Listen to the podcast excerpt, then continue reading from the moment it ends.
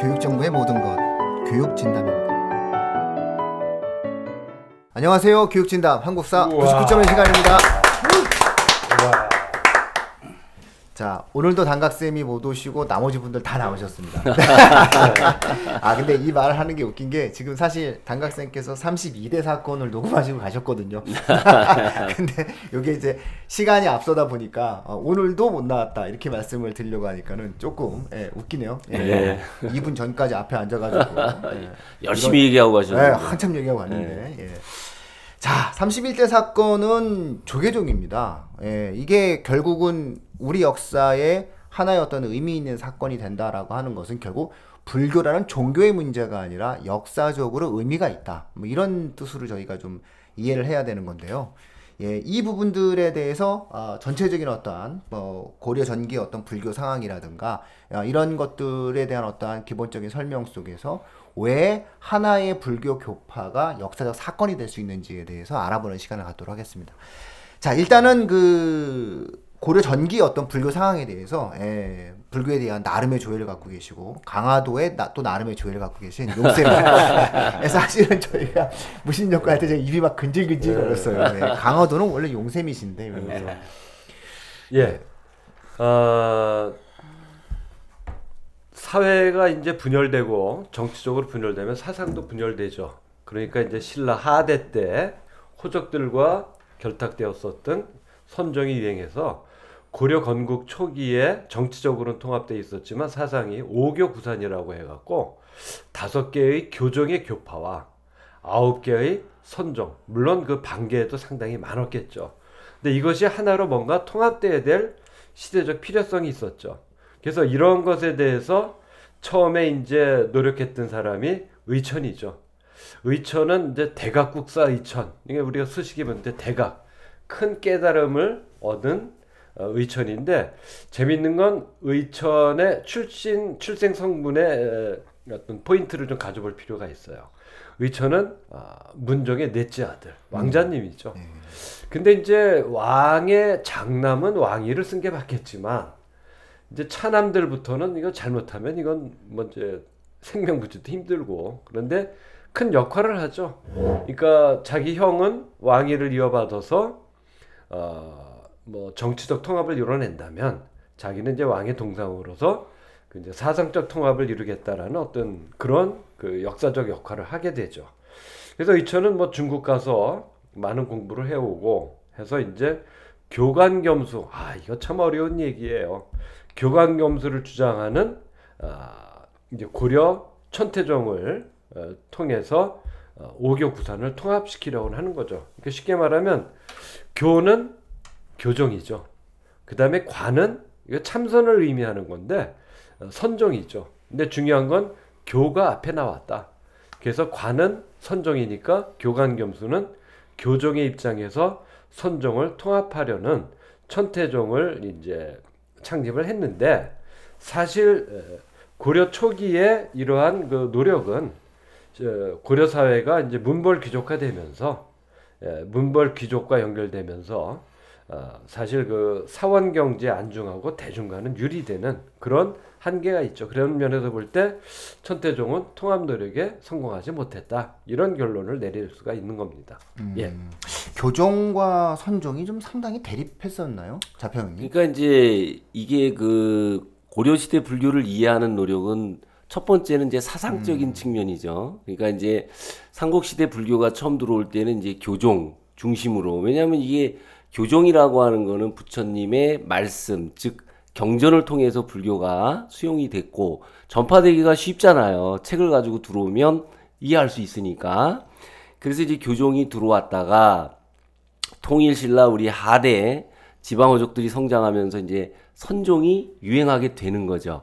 근데 이제 사상적으로 교종은 어, 경전을 중심으로 하는 불교고 선종이라고 하는 것은 교회 별전 즉 에, 이제 이심 전심 예, 심전을 중시하는 거니까 기본적으로 이제 색깔을 좀 달리하는 이런 이제 사상적인 갈등이 분명히 존재를 했었고 고려 전기에 이제 문신 중심의 문벌귀족 사회가 성장하다 보니까 당연히 어, 국가적으로도 왕실 쪽에서 어, 국가적으로도 이 불교를 어떻게 하면 좀 통합해야 되지 않을까? 이런 노력들이 정치적인 목적으로도 이제 필요하고 이두 가지 노력이 다 있었던 거죠. 그런 가운데 이제 아까 용샘이 얘기했던 것처럼 고려 전기에는 아무래도 문신 중심의 문벌귀족 사회였고 또 대각국사 의천이 또 아까 말씀드린 것처럼 왕족 출신이잖아요. 왕자잖아요. 그러다 보니까 아무래도 이제 교종 중심으로 선종을 이제 통합시켜 나가려고 하는 노력은 있었는데 뭐 그렇게까지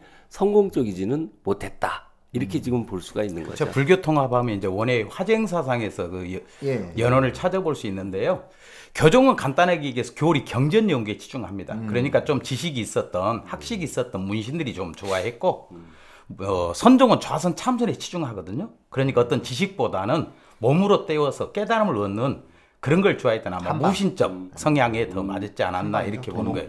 예, 예. 도노가 그 직관의 힘에 의해서 네. 그러니까 어, 정치적으로 좀 해석을 해보면 교종은 어, 하나의 어떤 텍스트가 있으면 그쪽에 교종의 심취가 돼버리면 사람들의 정신이 획일화돼 버릴 가능성이 많죠.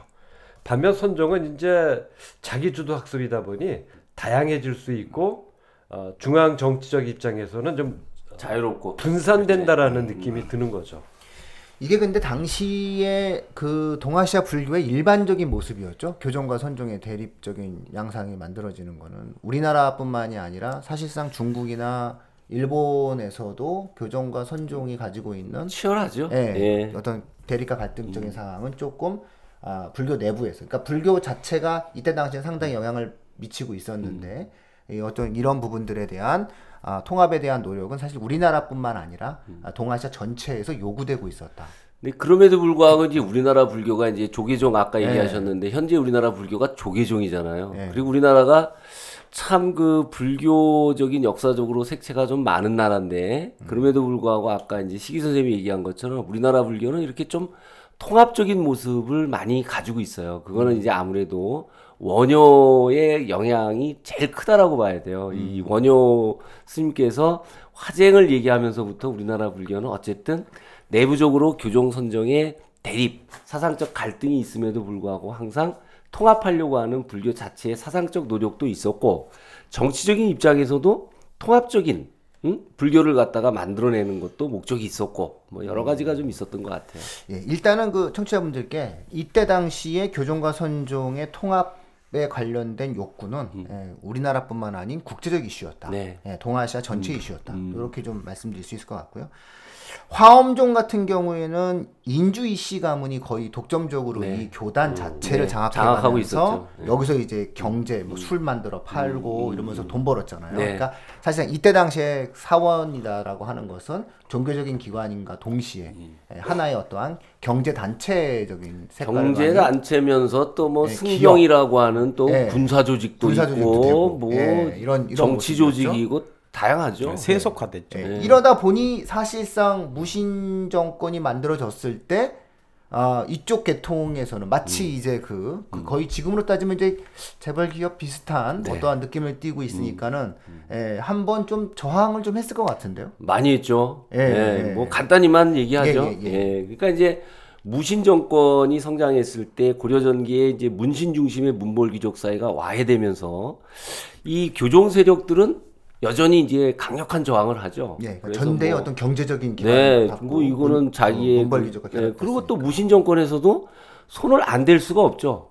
아까 말했던 것처럼 이 사원 경제 자체가 워낙 막강한 경제 기반 예. 예, 이런 걸 가지고 있었고 또 얘네들이 유사시에는 전부 군사 조직으로 전환될 수 있기 때문에 손을 안 댈 수가 없죠. 그래서 이미 최충원 이전부터 많은 저항이 있었고 이방 같은 경우도 완전히 뭐 절들을 파괴하고 승려를 살해하는 그런 경우가 있었고 최충원 때 같은 경우는 뭐 부인사, 동화사 승려들이 이제 청도, 어, 운문산의 농민 반란과 연결이 돼 있었고 그 다음에 이제 유명한 사건들이 좀 많이 있어요. 1217년에 이 그 흥왕사, 흥원사, 뭐 경복사, 왕윤사 이 전부 개경에 있는 절들인데 이쪽의 승려들이 반란을 일으켰고 최충원이 800명의 승려를 처형시킵니다. 제 이 사람 솔직히 많이 예. 안 들어하거든요. 제가 이 최충원 예. 이 사람을 노비도 많이 죽였죠. 노비도 거란이 많이 침략했을 죽이고 때인데 이 승병이 사람은 일어나서 조금 음. 이렇게 어찌 본다면은 지밖에 몰라.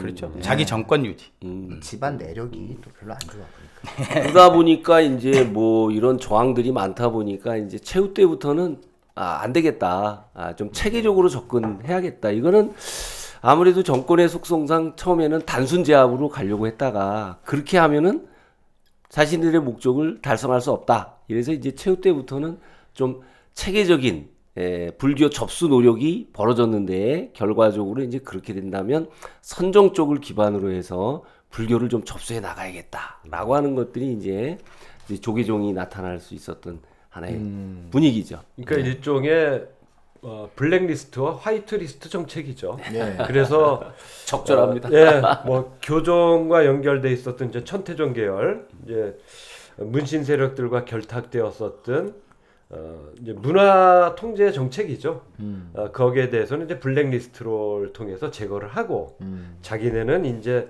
어떤 선정 계열의 입장에서 음. 어, 뭐책 읽기 싫은 사람들이니까 자기네들 취향과도 맞는 이쪽을 화이트 리스트로 해서 약간 육성하려는 정책이 있었다고 볼 수 있는 거죠. 문화 정책이죠.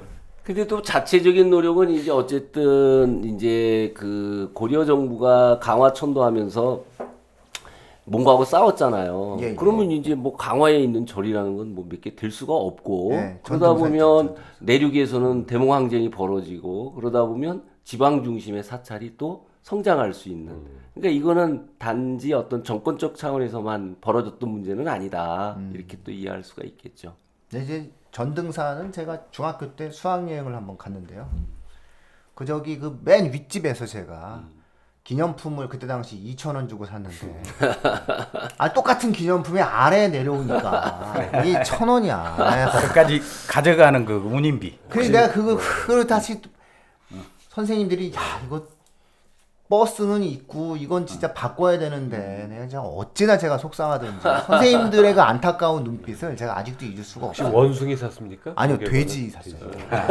아 넌 바보냐? 그리고 윗집에서 왜 사니? 뭐 이런 이런 거였고 너무 너무 멋있는 곰을 나무로 깎은 그 상이 있었어요. 그래서 제가 너무 갖고 싶어가지고 이게 얼마냐고 물어봤는데 너는 무조건 못 사지만 네 물어보니 귀찮지만 대답해 주겠다. 라고 해서 이제 그분이 3만 원이라고 짧게 얘기한 거를 제가 아직도 기억하고 있어요. 너무 비싸서 제가 하면서 2천 원짜리 돼지를 샀는데 아 그게 내려오니까 천 원이었더라고요. 자 그러면 아 일단은 그러면 청취자분들께는 문벌 귀족은 어쨌든 교종 중심, 교종 중심. 예, 그리고 교종은 당시에 하나의 정치적 경제 정치 세력과 결탁한 경제적 기반과 사상적 기반 그리고 어쨌든 세력적 기반이 어떤 느낌을 띠고 있다. 그러니까 그런 어떠한 생격을 갖고 있었는데 그럼 무신 정권이 들어오면서 고려 전개 이 불교의 흐름이 바뀌어가는 어떤 과정들 속에서 선종과 이제 일단은 결합을 하게 된다. 자 그러면 시기 형님 무신 정권과 선종의 결합 이유는 일단은 어떤 내용으로 봐야 될까요? 네, 좀 전에도 나왔듯이 이 교종, 교리 연구에 치중했던 교종은 무신들의 기질에는 잘 맞지 않았겠죠. 대신 참선, 좌선을 통해서 수행을 하는 몸으로 때우는 선종 계통의 불교가 더 무신들의 기질에 맞았을 거고 또 역사적으로 보면 좀 전에 우리 자평님이 얘기했습니다만은 최충원이가 800명의 교종 계통의 승려 물론 일부 선종도 있습니다만은 승려를 제거했지 않습니까? 그러니까 네, 서로 처형했죠. 가까워질 수이 없었겠죠. 사람 다 죽여. 네. 그렇지만서도 이 무신 정권도 어떤 사상적 기반은 필요했을 거예요. 예. 그래서 관심을 가진 게 진울의 정의 결사 운동. 아, 이거에 대해 긍정적으로 봅니다. 특히 이 진울의 정의 결사 운동에는 많은 민중들이 참여를 했거든요. 그러면 그런 불교와 결탁을 한다면 자기들의 정권 유지 얘도 도움이 됐겠, 됐었겠죠. 좀 그래서 최충원은 좀 개혁하자. 그렇죠. 네. 불교 세력 개편을 통해서 자기의 정권 유지를 도모하기 위해서 자기들 취향에 맞는 선종 계통의 조계종을 후원했다 이렇게 그러니까 볼수 있습니다. 불교 내부에 자정적 노력이 있으니까 그리고 지도 진우이라는 분이 또 워낙 또 탁월한 어, 이론가요 민중들의 지지를 받으니까 숟가락을 얹었네요. 그렇죠. 무신 맞습니다. 에이, 에브리에 일단은 저는 무신 정권에 대해서 일단 뭐 다음 시간에 말씀드리겠지만 일단은 기본적 감정을 좋지 않게 갖고 있기 때문에 예. 자 그러면 일단은 무신 정권 하에서 지금 현재 조계종이 성립이 된 거죠, 형님들. 그렇죠. 예. 예, 그 조계라는 이름의 연원이 뭐예요, 자편님? 이 조개의 연어는 그 이제 사실은 이제 그 보조국사 진울이 이제 선종 중심으로 이렇게 이제 불교 아까 말한 이제 신앙결사 운동을 벌인 거잖아요. 예. 그런데 이제 이따가 보조국사 진울에 대해서 간단히 얘기하겠지만 보조국사 연어 이 이분한테 영향을 미친 사람은 이제 중국 선종의 유명한 예, 소위 말하면 육조 어, 해능 예, 이분이죠. 그래서 이제 이 해능이라는 이 분이 살고 있었던 절이 절이 중국의 광동성 소주부의 쌍봉산. 요게 원래 이제 조계산입니다. 예, 그래서 이 조계산이었기 때문에 예, 여기서부터 이제 시작이 됐던 거고. 그래서 이 해능의 그, 그 선종 불교를 뭐 해능선 또는 조계선 이렇게 얘기를 하는데 중국에서는 조계종이라고 그러지는 않아요. 이거는 이제 나중에 우리나라에 와서 이렇게 조계종이라는 말이 생겨난 거고, 요거는 이따 다시 한번 얘기하겠지만, 이 우리가 이제 불교에서 얘기하면은 이제 불교의 삼보라는 게 있거든요. 삼보. 삼보 그러면 이제 부처님, 불, 법, 승 이렇게 얘기를 해요. 그럼 이제 불 그러면은 이제 우리가 흔히 통도사를 얘기합니다. 통도사에는 가면은 부처님의 불상이 없어요. 거기는 소위 말하면 부처님의 진신사리가 있기 때문에 불상을 모시지 않고 진신사리를 모셨기 때문에 그래서 우리나라에 불 그러면 통도사를 얘기하고 법 그러면은 이제 해인사를 얘기합니다. 왜냐하면 부처님의 법은 팔만대장경이 있기 예. 때문에 우리가 이제 해인사를 얘기하고 승 승이 이제 송광사예요. 근데 왜 이게 송광사가 됐냐면 바로 이 보조국사 진울에 이 소위 말하면 신앙결사 운동의 중심지이자 이때부터 우리나라 불교에 가장 많은 고승들이 배출된 곳이 바로 이 송광사입니다. 그리고 이 송광사가 에, 그런 점에서 유명해졌기 때문에 지금도 송광사의 그 뒷산 이름이 조계산이에요. 아. 그리고 조계종이라는 이름이 생겨났고 그렇게 좀 이해를 하시면은 아니 될 좋은 것 건데 같습니다. 요즘 왜 그러신지 모르겠네. 그러게 아, 죄송합니다. 뭐 예, 이건 뭐 좋은데 아니 근데 왜 이제? 이따도 얘기하겠지만 느낌이 좋은데 이게. 예, 음. 조계종 성립 당시에 이제 보조국사 진울이 했던 이런 모습들이 있는데 이게 이제 나중에 무신 정권과 결탁되고 또 몽고 간섭기에 들어가면서 타락하고 이러면서 결국 불교 전체가 힘을 잃어버리죠. 음. 그래서 결과적으로 성리학이. 성리학이 예. 들어오는 역사적으로 보면 또 예. 어, 그런 성리학이 또 아 그럼 요즘에 다시 잘 하셔야지. 요즘 왜 그러시는지 모르겠네요. 예. 아마 성광사에서 활동을 하면 안 그럴 텐데 수도권에 들어 활동을 해서 그런 것 같아요. 조계종. 진짜 왜 그러시죠? 조계사에서 권사는- 활동해서 그래. 예, 그러니까요. 권사는 성광사인데. 근데 그때부터 뭐 옛날부터 지금까지 진우는 안 그러셨는데. 그렇죠. 예. 대부분의. 종교는 어떤 그 기득권 세력과의 그 결탁을 왜냐면 또 영업을 해야 되니까 그래서 우리도 보면 뭐 좀 지금까지 그런 모습이 많이 좀 남아 있죠. 불교의 교리 중에 그 욕심과 욕망이 가득하면 눈에 뵈는 게 없다 이렇게 얘기하시거든요. 그래서 저기 아주 속되게 표현해서 그러니까 애욕, 욕망과 어떠한 내용이 강하면 무명 결국 세상이 어두워진다. 그러니까 집착하지 마라고 얘기하시거든요. 스님들 너무 집착하죠, 보니까. 스님들을 곁에서 총무원장을 어, 스님들을 곁에서 가까이 보면 이제 어떤 느낌이 드냐면 어, 속세적인 거랑 단절이 되죠. 이제 결혼도 안 하시고 가정도 없으시니까 아, 그래서 남으- 집착하시나? 남으신 게 이제 권력욕밖에 없으신 것 같아요. 아니 식사는 좋게 하시는 걸로 이제 알고 있는데 예. 어쨌든 저는 개인적으로 불교에 굉장히 많이 그, 관- 그 관계되시는 분들이 많은데 이 최근에 어떠한 세태는 원래 진우는 이런 분이 아니셨는데 근데 일단 통도사 주변에는 되게 멀 곳도 많고 좋아요. 어울리지 않는 통도사 주변 양산 이쪽이잖아요. 네. 근데 입구가 되게 아름다운 그쵸. 절이라 한번 가보시면은 굉장히 이 가을에 어울리는 절이 아닌가, 어울리는 어떤 등산 코스가 아닌가라는 느낌이 좀 납니다. 자, 그러면 이제 이런 상황 하에서 이제 그 조계종이 만들어졌는데 일단은 그 조계종보다 더 중요한 것은 아, 이 시기에 위대한 사상가 진울이라는 분을 우리가 이야기하기 위해서 오늘 거의 이 방송을 했다라고 해도 과언이 아닐 것 그렇죠. 같은데 예. 예, 그러면 일단은 네. 청취자분들께 우리가 조계종을 설명하려는 게 아니다. 음. 우리가 지금 오늘 이야기하고자 하는 것은 조계종을 만든 진울 선사에 대한 이야기를 해야 되는 것이고 음. 이분에 대한 어떤 이야기를 해야 되는 거니까요. 진울에 대한 설명을 좀 부탁드립니다. 뭐 간단히 좀 얘기를 예. 할까요? 예. 이 진울은 이제 그 고려 전기에 천태종을 개창하신 분은 이제 아까 용샘이 얘기했지만 이제 왕자였죠. 근데 이분은 에, 향리입니다. 향리. 향리 출신인 집안이에요. 그리고 이제 여덟 살 때 선종 구산의 한파였던 이제 도굴산파에 이제 출가를 했고 그때부터 이제 공부를 좀 많이 합니다.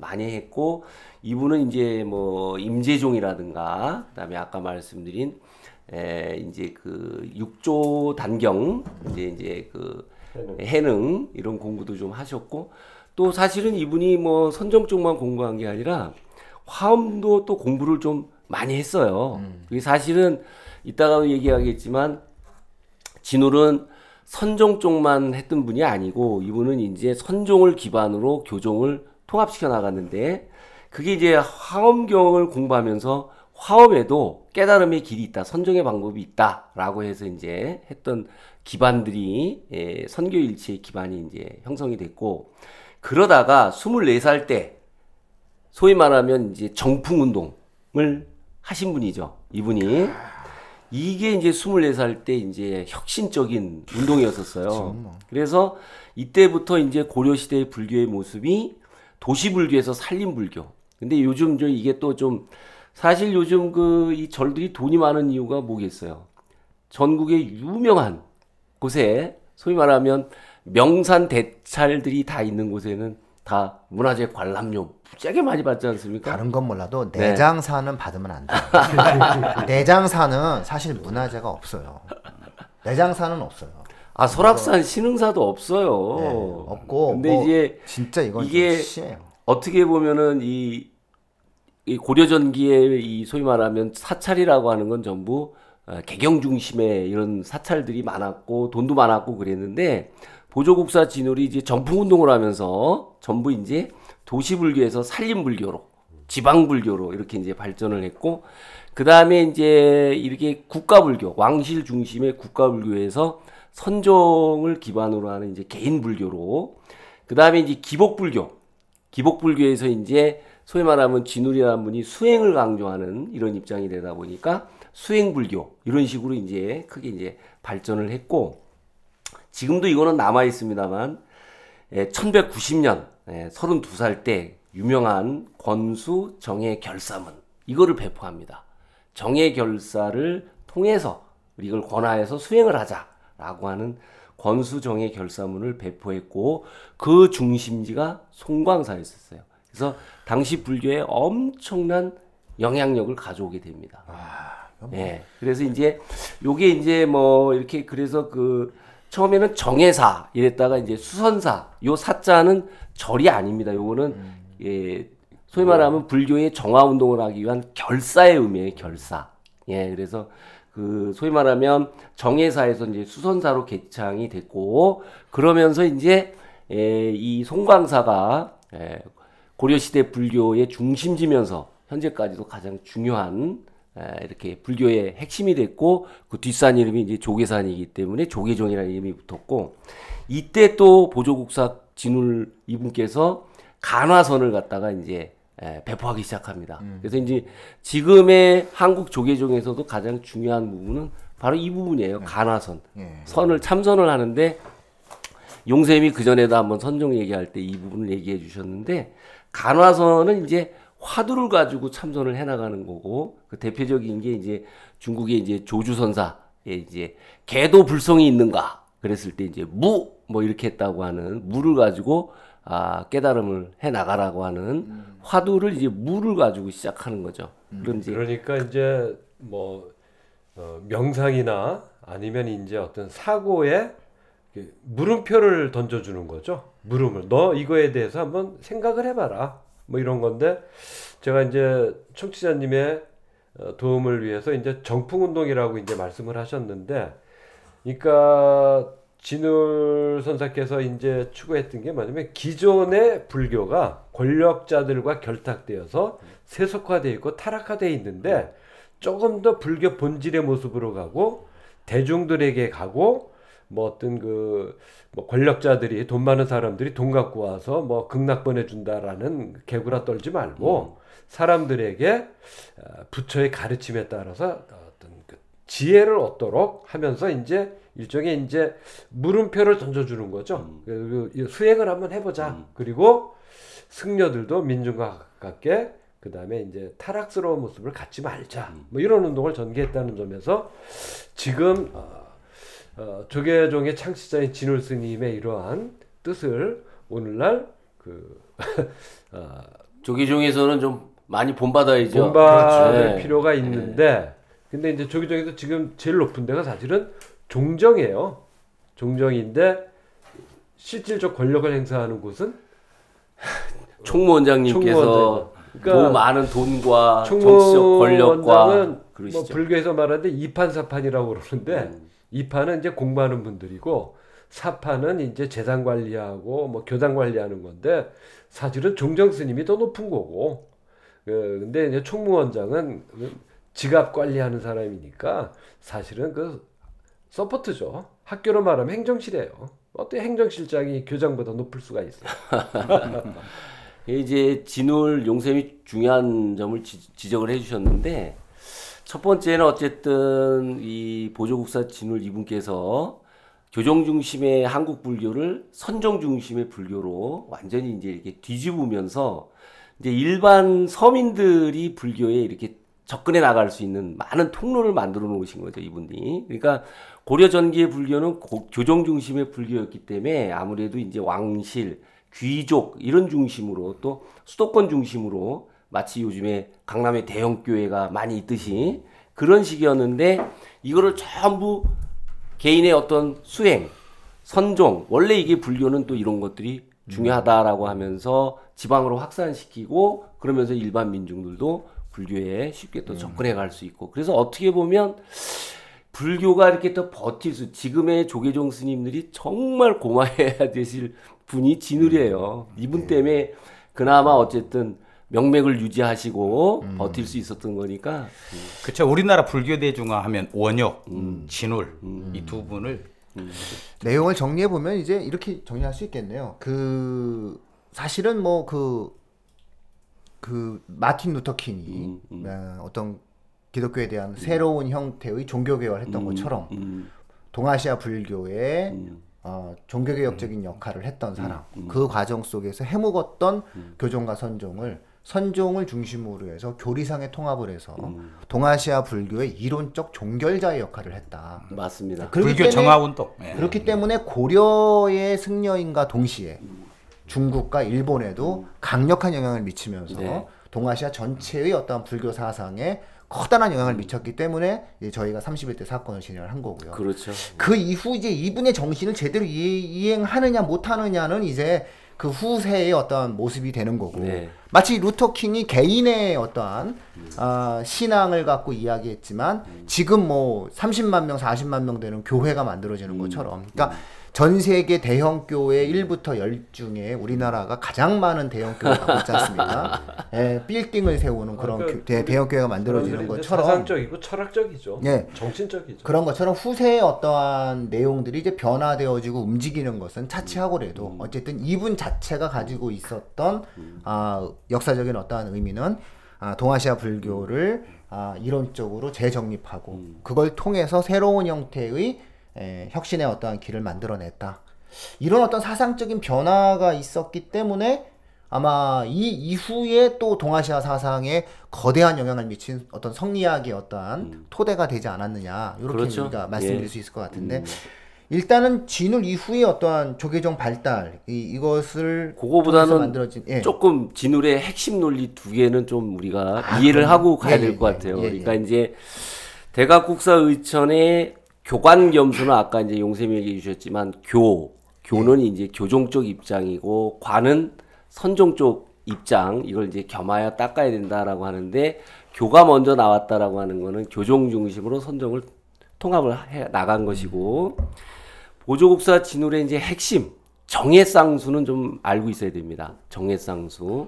정이라고 하는 거는 이제 에, 주로 선정 쪽 입장이죠. 정신적 통일, 마음의 안정, 뭐 이런 선정 쪽 입장의 정이고 해라고 하는 거는 이제 지적인 통찰력. 그러니까 이 보조국사 진울은 단순히 선종을 복원하고 부응한 게 아니라 선종을 기반으로 교종도 통합시키려고 했다라고 하는 면에서 정해쌍수, 정과 해를 쌍으로 닦아야 된다라고 하는 것이고 또 하나가 이제 이 말만은 도노 점수입니다. 도노 점수. 이 도노는 이제 깨달음이라고 하는 것은 한꺼번에 확 깨닫는 도노. 근데 이제 이 기존의 선정은 도노주의자들이거든요. 그런데 이제 에, 이 진울이 얘기한 거는 에, 도노, 도노 깨달은 다음에도 마음의 번뇌는 아직 남아 있기 때문에 점진적 수행을 통해서 완전한 소위 말하면 부처의 길로 가야 된다라고 하는 게 이제 도노 점수예요. 그래서 이제 이런 도노 점수를 또 주창하셨다라고 하는 건데 여기서 이제 유명한 우리 또 성철 스님이 등장합니다. 사실은 그 성철 스님의 주장이 이제 이 사실 성철 스님께서는 진우를 굉장히 비판을 해요. 이게 뭐냐면 도노 점수는 에, 도노 돈수해야 된다. 그러니까 성철 스님의 주장은 어, 깨달은 다음에 점진적 수용을 한다면 아니 그 깨달음이 진정한 깨달음이 아니지 않냐. 그래서 도노 돈수해야 된다라고 해서 이 성철 스님은 조계종이면서도 좀 비판적이었는데 사실은 이게 그 원래 도노 돈수 얘기는 이 시기에도 좀 있었어요. 고려 시대에도 이제 보우 스님이 얘기했던 부분이 도노 돈수였는데 워낙 이제 그 보조국사 진울 이분의 그 영향력이 컸기 때문에 한국 조계종은 에, 도노 점수적인 분위기였다가 성철 스님이 이제 나름대로 좀 비판적 에, 견지로서 도노 돈수도 얘기했다는 잠깐 점은 어, 참고할 필요가 있습니다. 안내를 한다면 성철 스님은 어, 1970년대를 중심으로 활동하셨던 그러니까 최근 어, 현재의 그 조계종의 어떤 굉장히 최근에 있었던 가장 훌륭한 이론가 스님이었었죠. 그러니까 성철 스님 고려 시대 사람은 아니고요. 아, 예. 그렇게 이해하셨다면은 그건 잘못한 거고 현재 조계종에서 또 성철 스님은 도노 점수를 비판적으로 예. 보셨다. 사는 산이요 물은 물이다. 네, 이분 맞습니다. 살아계셨을 때는 감히 조계종이 이런 모습은 못 보였죠. 아, 그랬죠. 현재와 같은 네. 모습은 거의 못 보였는데. 제가 도너 점수에 대해서 약간 이제 뒷북을 좀 쳐본다면 먼저 탁구를 배운다거나 피아노를 배운다거나 학생들 입장에서 그다음에 뭐 골프를 뭐 배운다거나 할 때 아무리 스윙 연습을 하거나 피아노 연습을 해도 이게 왜 이런 연습을 해야 됐는지 코치가 얘기를 해줘도 몰라요. 그런데 여러 번 하다 보면 어느 순간 아 이거구나 하면서 들어오는 게 도노고요. 그 다음에 또 그런 연습을 계속 하다 보면 또 어느 순간 아 코치가 이래서 이걸 했구나 하면서 점진적으로 어, 향상되어가는. 그러니까 이제 우리가 어떤 그 실력 향상이라는 게 성적 향상이라는 것도 슬럼프라는 게 있죠. 그러다가 그 슬럼프를 극복하는 게 어떤 도노의 순간이고 또 슬럼프가 누적되는 게 이제 점수의 단계라고도 볼 수 있다고 좀 쉽게 해설을 한번 해봤습니다. 예. 예, 성철 스님께서는 본인은 도노 돈수를 하실 수 있, 으시겠지만 지금의 어떠한 조계종의 모습은 도노 점수가 아주 점수가 필요한 지속적으로 수양을 하셔야 되는 거예요. 이게 왜 그러냐면 대만의 승려들 승려분들은 대만의 승려분들은 아마 굉장히 대만 사람들이 승려에 대한 존경과 존중을 합니다. 그러니까 실질적으로 굉장히 엄격한 수행, 수행을 합니다. 그래서 아마 대만에 가서 승복을 입고 라면을 사러 딱 들어가면 대만에서 물건을 파는 사람이 이 라면은 스님 고기가 들어가서 스프의 성분 뭐뭐에 고기가 들어가서 스님은 못 먹는 고기입니다라고 말, 말을 한답니다. 그러니까 실질적으로 그럼에도 불구하고 난 괜찮아 우리 교리상은 괜찮아 라고 얘기하면 죄송한데 당신한테는 안 팝니다. 이렇게 얘기한답니다. 승복을 입은 사람한테. 그러니까 결국은 엄격한 자기 수양을 해야만이 사람들한테 존경을 받는 거거든요. 그래서 전 세계에서 가장 큰 자선 단체 중에 하나가 대만에서 만들어진 불교 단체에서 만들어진 자선 단체라고 합니다. 대한민국 문화재 관리하고 여기서 만들어지는 그 무수히 많은 돈으로 아마 예, 대만보다 훨씬 더 거대한 형태의 자비를 베풀 수 있는 기관을 만드실 수가 있었을 겁니다.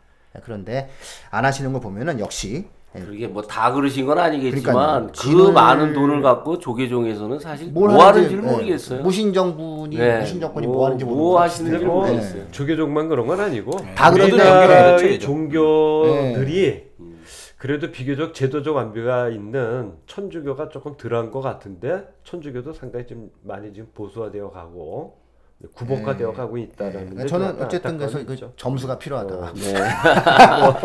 진훈 선사님의 도로 점수가 필요하다. 모든 종파에서 다시 한번 진울이 등장을 해야 됩니다. 불교 종교 청화 운동을 해야 돼요. 아, 사실은 이 진울 선사의 이때 당시 어떠한 그 책이라든가 이런 부분들이 그 동아시아에 많이 번역돼서 막 나갔었죠. 남아 있습니다. 예, 네, 그리고 또 이제, 실제로 네, 일본과 나갔고. 중국에도 많이 번역돼서 영향을 미쳤고. 예, 영향을 미쳤지 예. 않습니까? 네. 예. 자 그러면은 진울 이후의 조계종 발달에 대해서도 간단히 한번 짚고 예, 넘어가도록 하겠습니다. 저기 예, 그럴까요? 시경님 예. 진울의 제자 이제 해심이 등장합니다. 예. 이분이 이제 진각 국사가 되는데 이분은 전남 화순 출신이에요. 음. 그리고 국립대학이었던 태학에 들어가서 유학을 음. 유교 공부를 많이 했던 사람이에요. 근데 이제 어머님이 죽으면서 아마 마음의 변화가 생겼던 것 같아요. 음. 그래서 길상사 그러니까 수선사가 되겠죠. 송광사 여기에 찾아가서 누구를 만나게 되냐면 진우를 만나게 됩니다. 예. 그럼 이제 그리고 난 다음에 최씨 정권이었겠지 이때. 그래서 최후 정권의 지원을 받아 종단을 확립하고 진울 때보다 더 교세가 조계종의 교세가 더 커집니다. 이분이 이제 유학도 공부를 했고 불교도 이 선종 계통만 한 게 아니라 천태종 계통도 나름대로 가서 공부를 좀 해요. 그러니까 이게 중요한 게 지금 종파 융합이죠. 근데 더 나아가서 이분은 유불일치설까지 주장합니다. 알고 보면 유교와 불교도 하나다. 그래서 고려 말 유교 성리학이 들어오는데 결정적 아, 역할을 성리학을 하거든요. 받아들이는데 그렇죠. 이게 왜냐하면 장애가 없게 만들고 그렇죠. 성리학에도 유학의 교리와 플러스 좌선 참선 사색 이런 그렇죠. 선종적 요소가 들어 있고 심성론이 있으니까. 그렇죠. 조계종에도 그러한 것이 들어있다. 그래서 공통 부분을 찾아내서 트로이의 유불일치설을 목마를 키웠네. 예, 주장해서 불교가 아예 성리학이 고려 후기에 쉽게 수용될 수 있는 역할을 합니다. 예. 그리고 이제 쭉 가다가 6세 원강국사 충지가 등장하는데 이때가 이제 원나라 간섭기로 들어가거든요. 음. 이 원나라가 이 조계종의 재산을 토지를 뺏어갑니다. 전쟁 자금으로. 예. 라마 라마 불교 막 아, 그래서 이제 어떻게 되냐면 그걸 되찾기 위해서 어, 쿠빌라이죠. 어, 원나라 황제에게 글을 써서 보냅니다. 이거 돌려주십시오. 근데 돌려받으면서 코가 꺾여요. 그래서 아. 이때부터 친원적 성향을 띠게 됩니다. 음. 어, 그래서 이제 어떤 조계종의 본질이 좀 벗어나게 되겠죠. 그래서 나름대로 이제 세가 위축되는 그런 결과를 가져오게 됩니다. 참 그 건강했던 한 명의 위대한 사상가가 뭔가에 대한 사상의 흐름을 만들었다 해서 그 사람의 사상이 후대에 계속 건강하게 유지되고 발전되는 게 얼마나 어려운 일인지를 오늘 청취자분들은 역사 속에서 배우시게 될 것 같네요. 예. 그러게요. 진울이가- 진울 보조국사 진울 스님께서 지금의 조계종 모습을 보시면 또 뭐라 그러실지 참 궁금해요. 그건 정화운동 또 시작하셨죠. 네, 저는 우리 주 예수 그리스도님께도 한번 여쭤볼 겁니다. 그런데 이제 이런 얘기는 제가 이제 진울 이런 거 보면서 늘 느끼는 것 중에는 그 까라마조프가 형제에 보면 어떤 에피소드가 하나 나오냐면 예수님이 나타나요. 실제 예수님이 강림을 하셨는데 종교 재판을 받죠. 근데 결국 알죠. 어, 예수가 왔다는 걸. 그런데 문을 살짝 열어주면서 어, 당신이 떠나고 난 다음에 우리의 교단 조직을 만든 건 우리인데 어, 나는 너를 어, 우리 조직을 위해서 어, 살려둘 수가 없다. 음. 그 대신 빗장물을 살짝 열을 테니까 없어져라. 그러니까 이제 본질 이제 그런 얘기가 까라마조프가 형제에도 나오거든요. 나오고, 그렇죠. 아, 그런 걸 보면 이제 어떤 그 종교 조직이 포교 활동이나 이러다 보면 이제 자꾸 세속화된다라는 그런 위험성은 있죠. 예. 알겠습니다. 오늘은 그 위대한 동아시아의 불교 이론가, 불교 사상가. 그래서 아, 고려를 뛰어넘어 아, 일본 그리고 중국에까지도 교종과 선종의 어, 사상적 통일을 이루어낸 어, 어, 고려 불교의 이론의 끝판왕과 동시에 동아시아 불교에서 가장 위대한 아, 이론적인 완결을 만들어내셨던 아, 사상가 아, 진울 선사에 대한 어떠한 이야기를 좀 드렸고요. 에, 우리 시대의 진울은 언제 나타날지 예, 기원하는 마음으로 예, 오늘 예, 교육진 한국사 99.1은 여기서 마치도록 하겠습니다. 예, 고맙습니다. 수고하셨습니다.